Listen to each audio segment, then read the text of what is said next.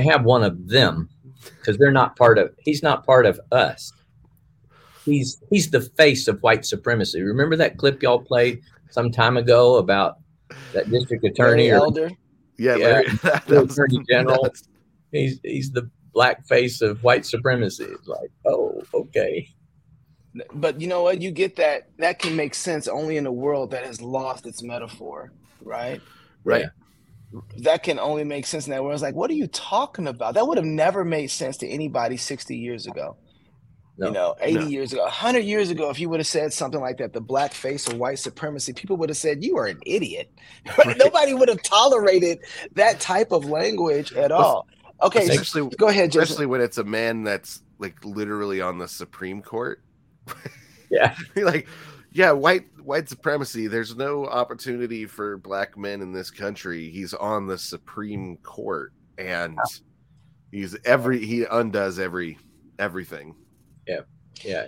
So, so I want to. We've been talking for a little bit, trying to get some details ironed out. I think we got them ironed out, and we are have a title finally. Yes. That's okay. I mean, we just called it an unplugged event sponsored by Family Action Council in association with Cross Politic and Lore TV. Uh, and you know, and, and you got to add, of course, Dr. Grant's podcast in there, Reformation and Reform, or Reform and Reformation. My dyslexia. It's on the Fight Laugh Feast Network. Type in George Grant, Reformation and Reform. I listen Ref- to him constantly. Reformation and resistance. I think Resistance. and, Resist- resistance and reformation. See, you don't know either. Yeah, something like that. I listen to it too, Google though. it. It's one of my favorites. I know, and I don't ever think it's like all I know is George Grant's podcast, and so Yeah. I'm listening. That's all I know, and all he does is tell amazing stories. I- You know, he just tells like for ten minutes or fifteen minutes, just great stories. And so um, we've, you know, because of uh, David, uh, we have David Fowler here from Family Action Council. He's encouraged us to. We talked about on the show before, Jason, about doing some sort of an event with uh, a Knox Unplugged that can be more interactive and more engaging, uh, so that our we get a lot of emails from people uh, after we get done, and I try my best to communicate from the audience's position uh, to understand what you're saying. But even so, I don't do well enough after I look at the emails. Like, doggone it, that was a good question. Why didn't I think of that one then? And we just we don't want to be Gnostic ourselves, and so we've just been trying to figure out a way to bring Knox Unplugged to people outside of the podcast. And because of David Fowler, we are finally going to do that on May 13th um, in Tent, Nashville, Tennessee at uh, uh, a Parish Presbyterian Church. So it will be George Grant, David Fowler, myself, and last but not least, Jason Farley. And we haven't got a title yet, but if you listen to this show, you already know that the title is going to have something to do with metaphysics, cosmology, and law, and baptizing babies. So there's whatever, whatever. We don't even need a title. You just know it's going to be all those things. But we were working through titles earlier. This is kind of some of the titles that we have for the speakers that we want to talk about. So again, let me just talk about the event, uh, guys, and jump in here. I'm just talking a lot. Jump in here. Is there anything you want to say? Uh, but the event is going to be just like the show. It's going to be unplugged. It's going to be raw. The difference is you're going to be there and you're going to be able to engage with questions the same way I do. We want to have an interactive, engaging audience where the relationship and communication is reciprocal. And so we are going to have planned topics that we want to engage in. And we want you to com- converse with us. And so, Jason, you're going to be talking on the cosmological revolution of modernity. Right. So, um, I don't you just give a little taste of don't don't go for three hours because we ain't got that. but I um just to focus in on the way modernity didn't come in it, it came in as a whole new view of the what kind of place this was and therefore what kind of creatures we are. Um and so i i mean i want to focus in on the the um, the early modernist um literary theorists and poets and show how they eh, some of them were sounding the alarm hey this is dangerous stuff um, but most of them had once they had bought into the new view of the universe um, that it was a that it was a tragic place, that it was a place without a metaphysic, um, that that where it was it had a nihilistic metaphysic, um, and that uh, the old metaphor systems were all um, lies or tricks, um, tricks that evolution played on us. Um, that that that that shifted the fundamental way that we interact with one another and see one another, um, and turned us into um, it turns us into rivals tur- and turns us into uh, uh, gorillas and or machines zombies go zombies yeah go goes ha, go haunted machines something like that so you get mm. you get hmm. different metaphors go um haunted gorillas uh you get uh but but that's that's what i want to focus in on um and just talk about why it's so important that um we actually resist at the cosmological level we resist modernity mm. um so yeah, and we're not, you know, we're, we're our resistance right now isn't at a cosmological level, which is why we're failing mm-hmm. so bad. You know, I just while you yeah. were talking, I came up with a title. You guys tell me that we could we don't have to vote on this one, but I was thinking of freeing people from the cosmological prison of modernity. I like that title. I was thinking it's puritanical. Yeah, it is. It is. I because I was thinking something like when the metaphors die or something like that. You know, would it that as a title or something like that. But I like so that though. I like it too, David. Um, yeah, you're our legal guy here, and man, you have probably been one of the larger encouragement of the show uh, that we get constantly. Um, and so, so grateful for you. And so, when you reached out to say you want to put on this event, um, you you didn't care if you were a part of it or not, but I couldn't imagine doing it without you because I've learned so much from you, um, from common law about common law and about the Ninth Amendment and I've realized we've not, you know, you know, Jason's taught me that I haven't been very literate and that we're not a literate culture anymore. And then reading and understanding your teaching on the Ninth Amendment has proven that because it's right there. You don't even, I mean, if you can count one, two, three, four, uh, uh, if you can count, you, you, you can get up to 10 before you're like, I don't know what comes after that, but you at least get to nine. And but we haven't been able to get through our amendments at all to be able to read them well outside of the second. And there's a lot that is important for the family that's in the ninth and for our legal system. And so, you know, your topic, um, cosmological revolution in law, which is building right off of Jason's topic.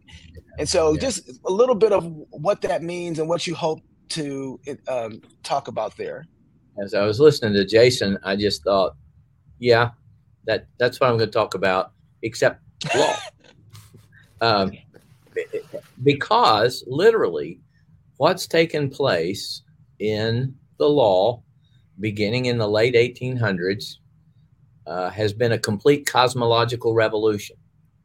In other words, the understanding of the world and the way it works, the nature of the world, cosmology,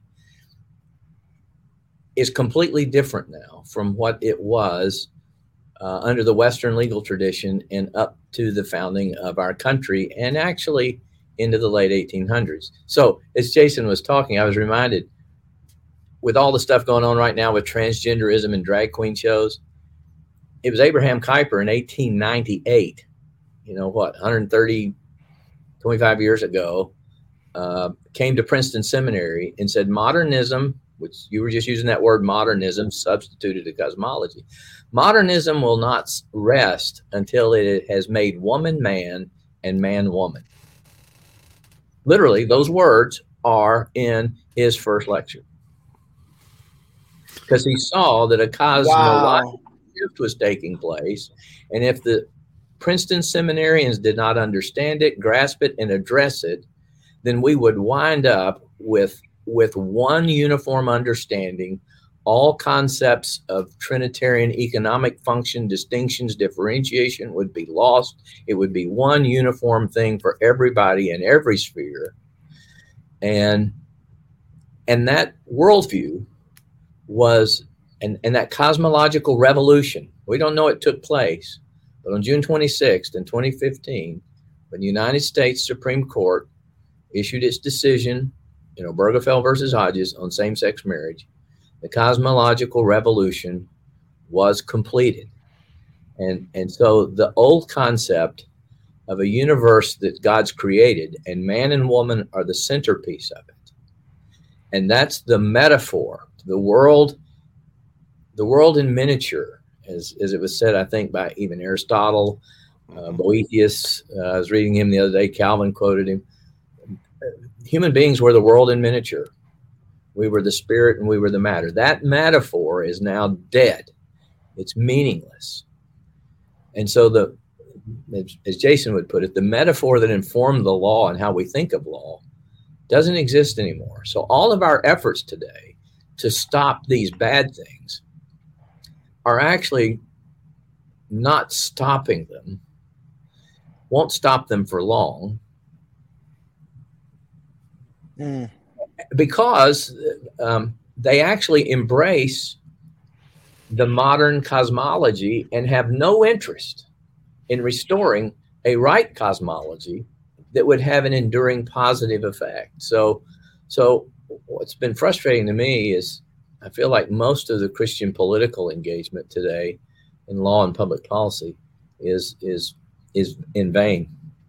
It, it will have mm. temporary, short term, maybe positive effects, but um, and, and what's amazing to me as I've thought about it, the rejection by Christians of common law.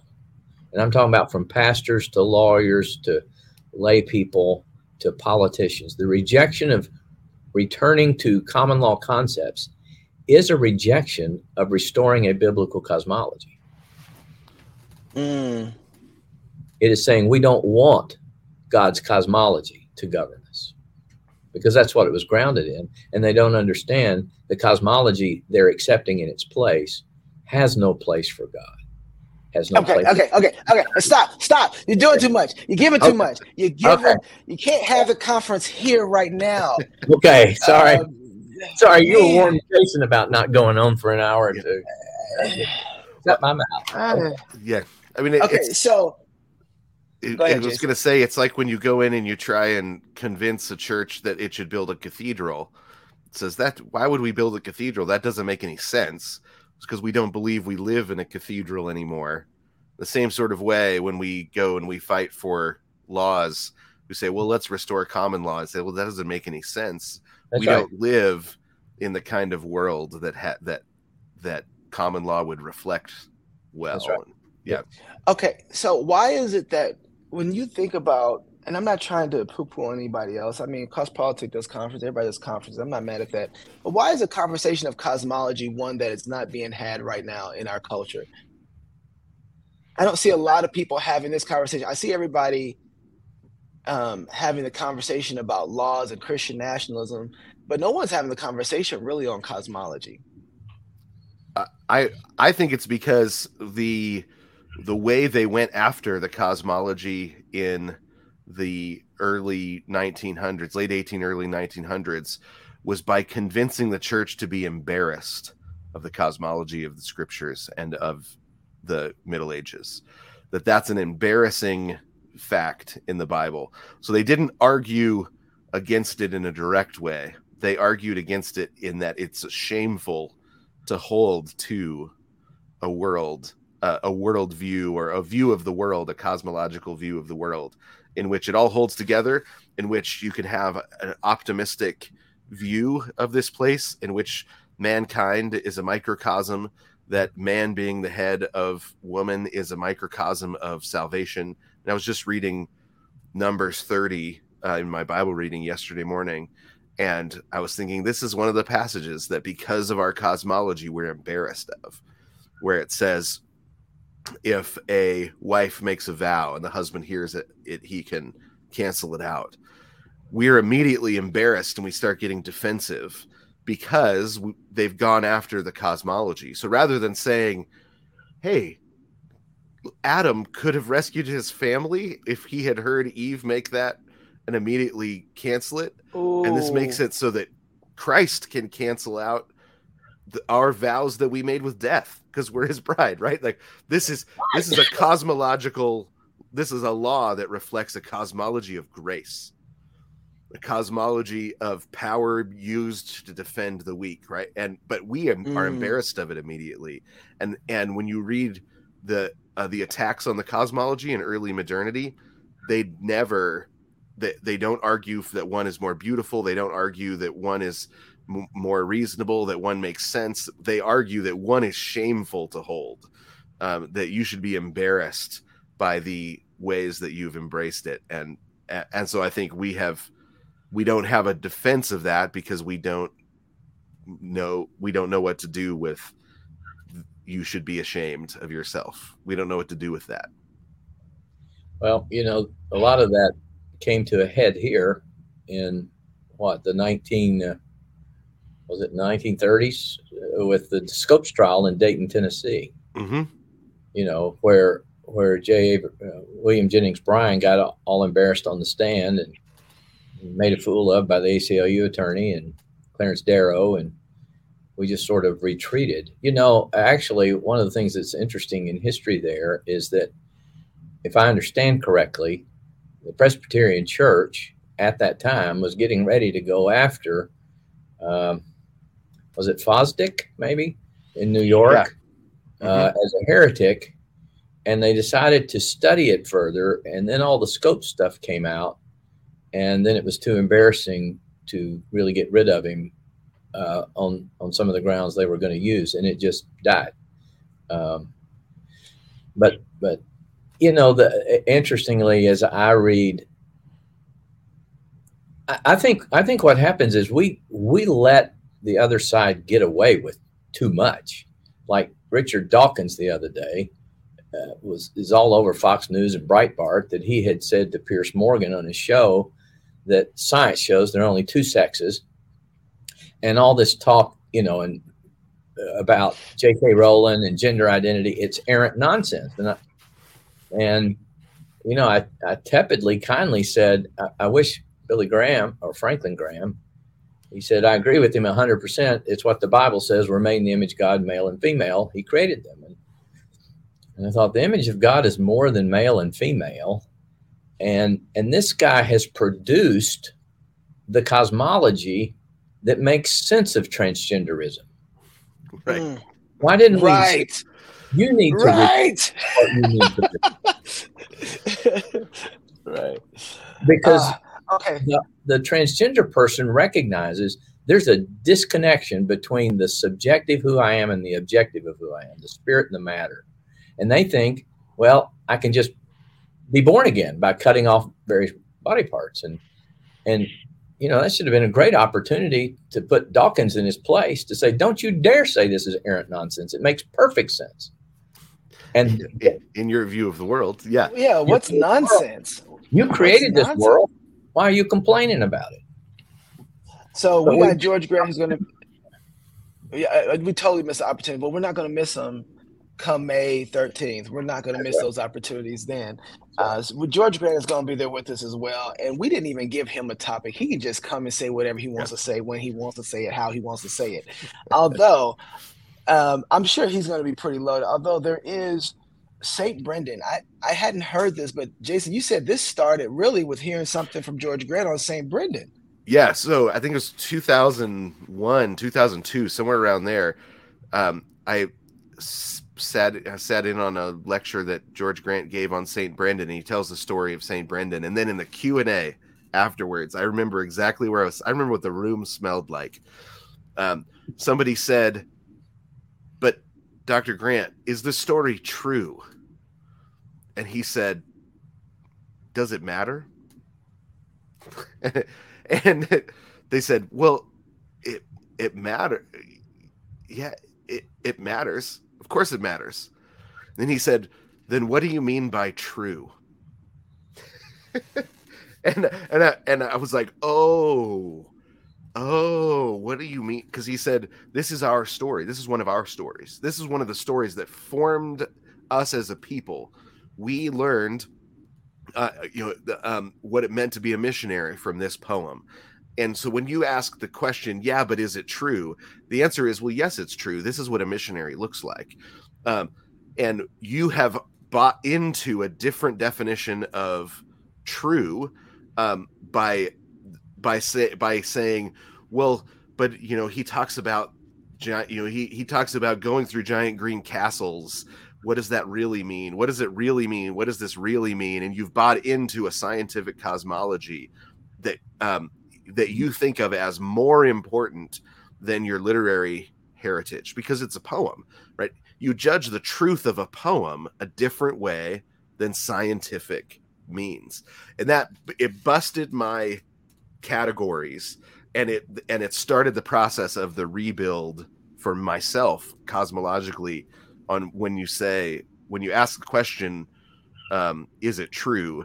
Are you asking is it a true poem? Is it true science? Is it true history? Right? You you have to actually approach knowledge within the categories that you use for that kind of knowledge and um and i didn't realize that i was a rationalist right? I didn't realize that at that moment it revealed to me that i was a rationalist um and uh that i had oh, i was only accepting truth that was deductively reasoned and through mathematical concepts um, and i didn't i had didn't know that until that q&a so um, it it shifted my life. You know when you okay. say that i'm reminded of you saying this that that we're made of words the universe is made of words and we'd say no it's made of molecules atoms yeah protons electrons and and you know that's what we're made of. No, we're we're made of words. And we'd say, well, that's not true. And we say, well, according to the Bible, it is true. right. Yeah, and if you can't believe that, you're not going to believe the gospel. Mm. Right. Or, eh, or the power of God to continually remake us by That's His right. word, which is what He tells us. That's right. Yeah, we're not okay, born. Don't give away the, not remade. I, yeah, stop it. Okay. Stop it! You guys are gonna give away the whole farm. We just no, no, no, We gotta at least make them think there's something new to come to the conference for. Listen, this is a one day event. It's May 13th at Parish Presbyterian Church. It should be up on the Fight Laugh Feast um, website. So fightlaughfeast.com. You can go there and get your tickets. Listen, let me tell you something. Um, Family Action Council and David Fowler have been super kind. We originally wanted to do the tickets at $50, and David insisted that we lower the price so that we can get the 50 people there that we wanted to be there. So it's $30 to get in. And and what is it 30 for individuals and 50 for couples? Yeah. yeah. So um, we're trying to make sure that this is an event that you can come and um, be rebuilt. I've and since I've been doing Knox Unplugged and read, uh, it, God, by the grace of the Holy Spirit, has through the preaching and the conversations that we've had on the show. I've, Jason preaches on me all the time. My cosmology has affected every aspect of my life, every aspect. To think, and, and I don't just mean that I do more Christian things. I do. I do more Christian things with great joy, though right? And so it's it's you know I feel like oh my goodness I, I don't know if you guys ever remember the old uh, Batman with uh, uh, what's his Adam, name is Adam West. Yeah. Oh. Oh, the no, not that one. That, not, that was not, the newer, not that far back. newer than that. yeah, Jack, Jack Nicholson, Nicholson is the Joker. Yeah, and he has a line where he, he sees himself in the mirror after he turns to the Joker. He's like, "Wait till they get a load of me." All boasted in Christ, though. I've, I've I've been so grateful to have a reestablished understanding of the cosmos, and all of my theological categories fit in and um, come together with more harmony after I've understood that and becoming more literate. I have a poetry of the world where things aren't in conflict as they would seem, they're much more unified. And so now I know, I feel like I'm, I'm a man of Issachar. I know what to do, I know how to do it, I know how it's going to work, and I'm not afraid of the time crunch that we have in order to accomplish something. So when things look super crazy and super insane, Men are just like women. Sports are going nuts. Nations falling apart. I'm I'm thinking to myself, this is if I'm faithful, do the things that I'm supposed to do, serve God in that, cultivate my garden with the sword and the trowel, the outcome of that is going to have an impact where I'm at locally. And, you know, so just and, and seeing that have an effect in a short amount of time has been amazing. And the fruitfulness that is given to my family, the joy it's given to our feast and to our family worship time. I can't say enough about how important having a biblical cosmology is. And a lot of times we don't even know that we don't have one. right? It's one of those, it's kind of like um, uh, bitterness. Somebody else has to point it out to you. You don't naturally just run across your own bitterness. It's usually pointed out by somebody who's close to you and say, Man, you feeling pretty salty about that, aren't you? You're like, No, I'm just talking. No, you salty, bro. Yeah, right. You real salty. You're like, Am I? And then you have to go and examine it and look at it you know, and, and God has to reveal it to you. Bitterness isn't something that you just, you know, it hides underneath good intentions. It hides underneath. And cosmology is invisible. It doesn't, you don't see its operating principles until you're down the road and somebody has to point out, with, oh, you don't believe this about God's world. I don't. I never thought about that. And then you start seeing, wow, there's a lot of things that are broken about what I do because I have a bad cosmology. And so I can't talk about how important a biblical cosmology is, and there's so many things attached to that. So registration on the 13th is at 8:30. Everything will start at 9 a.m. Um, again, the cost is thirty dollars for to get in. We only have room for 50. If there's an overflow, we'll figure out what we can do. Right, Mister Fowler? yeah, we, we we but the folks that pay get first first dibs on getting to ask questions and interact. You know, that's. They, they I wouldn't talk about people coming who ain't paying. Oh, everybody got to pay to be there. I'm just saying. oh, oh, okay, okay. Our goal, yeah, no, yeah. everybody got to pay. Uh, yeah, yeah. Okay, okay. But See, thirty dollars though. That, what'd you say? You think entrepreneurially? I think nonprofit. That's just my we're, we're non. Well, well, we want to. We want the thing is, is that we want to be able to be a blessing to Family Action Council yeah. since they're sponsoring the event, and yeah. and so that we can do a lot more of these. We want to. I want to do Dallas. I want to do Florida. I want to do Minneapolis. I want to do you know, uh, uh, Houston. I want to be able to do a, a lot more. New York, California.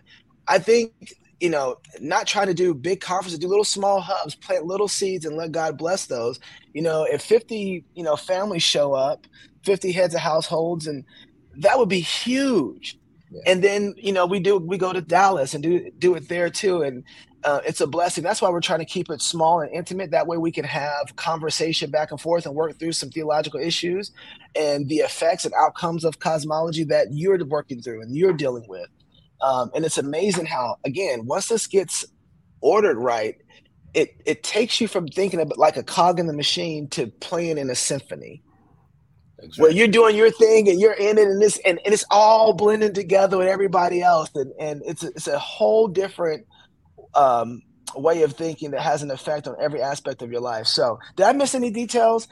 Jason Farley, David Fowler, George Grant, myself. Um, I think I like this topic. The world ends when the metaphor dies. That I like that. So, um, May thirteenth, in Nashville. Get your tickets at fightlaughfeastnetwork.com. Tell all your friends. I got some emails. I, I'm going to tell you right now, at least a third of that is filled up with emails, and I haven't looked at them in a week. So if you've been waiting, I'm going to send you an email today to let you know you can go and register now. So I look forward to seeing you guys there. Um, bring your questions. Bring bring a a pad and pen for a book list, I'm sure there's going to be a lot of books to get tossed out. Um, and and you know, I'm I'm encouraging Jason and uh, I'm sure Dr. Grant will have his own form of poetry too. And um, Dave, I just expect you to bring a whole bunch of common law, but I mean, I want some. We're going to be working through poetry. Yeah, you know, there's a lot of poetry, and working to read poetry has a lot to do with expanding your cosmology and getting it right. So I look forward to seeing everybody there. This is the shortest Knox Unplugged we've probably ever done. and so that's because I'm. And I gotta apologize. I've been out of town on work, so Jason has been ready to go, but I just haven't been in town. So forgive me. And you're not getting a typical show today. This is just a promo. So I got to go back to work. So, um, anything else I'll leave out, guys? No, and listen, Dr. Grant's my pastor, so don't worry, guys. I'll coach him up good. So yeah. you make sure you get him ready for the event. I'm looking forward to it. So we'll see y'all. It's gonna it's gonna be real laid back. It's gonna be yeah. just like Knox Unplugged and um, very interactive because we want to have we want to be bound together. I was, I was telling Jason, we were talking about how people get tied together at music events and one of the ways that Jason brought up to me, he's like, you know, when you go to like a, something that's hip hop or something that's even jazz or has drums, you watch how everybody sways together and they're all unified by that rhythm, you know, and that's and the cosmology has the same way when you're locked mm-hmm. into it, right? Everybody starts swaying together and they're on the same beat and it becomes a choir and it's beautiful to see 10,000 people moving like that. And you're like, wow, not only is that powerful and scary, but it's also beautiful yeah. And so that's hoping I'm hoping that we can help generate some of that by doing little versions of what we do on the show live in places like Tennessee, Texas, and so on and so forth with just 50 people. That's our goal. That's what we can do. That's what God's given us authority to be able to work on. And what do you say, like Jason? The, like the opening of the second uh, um, Pirates of the Caribbean, where all the pirates are waiting to be hung, but they start stomping in unison, and you realize, oh, it's the end of an empire. we, we want to be those pirates stomping in unison. That's right. Facts. All right.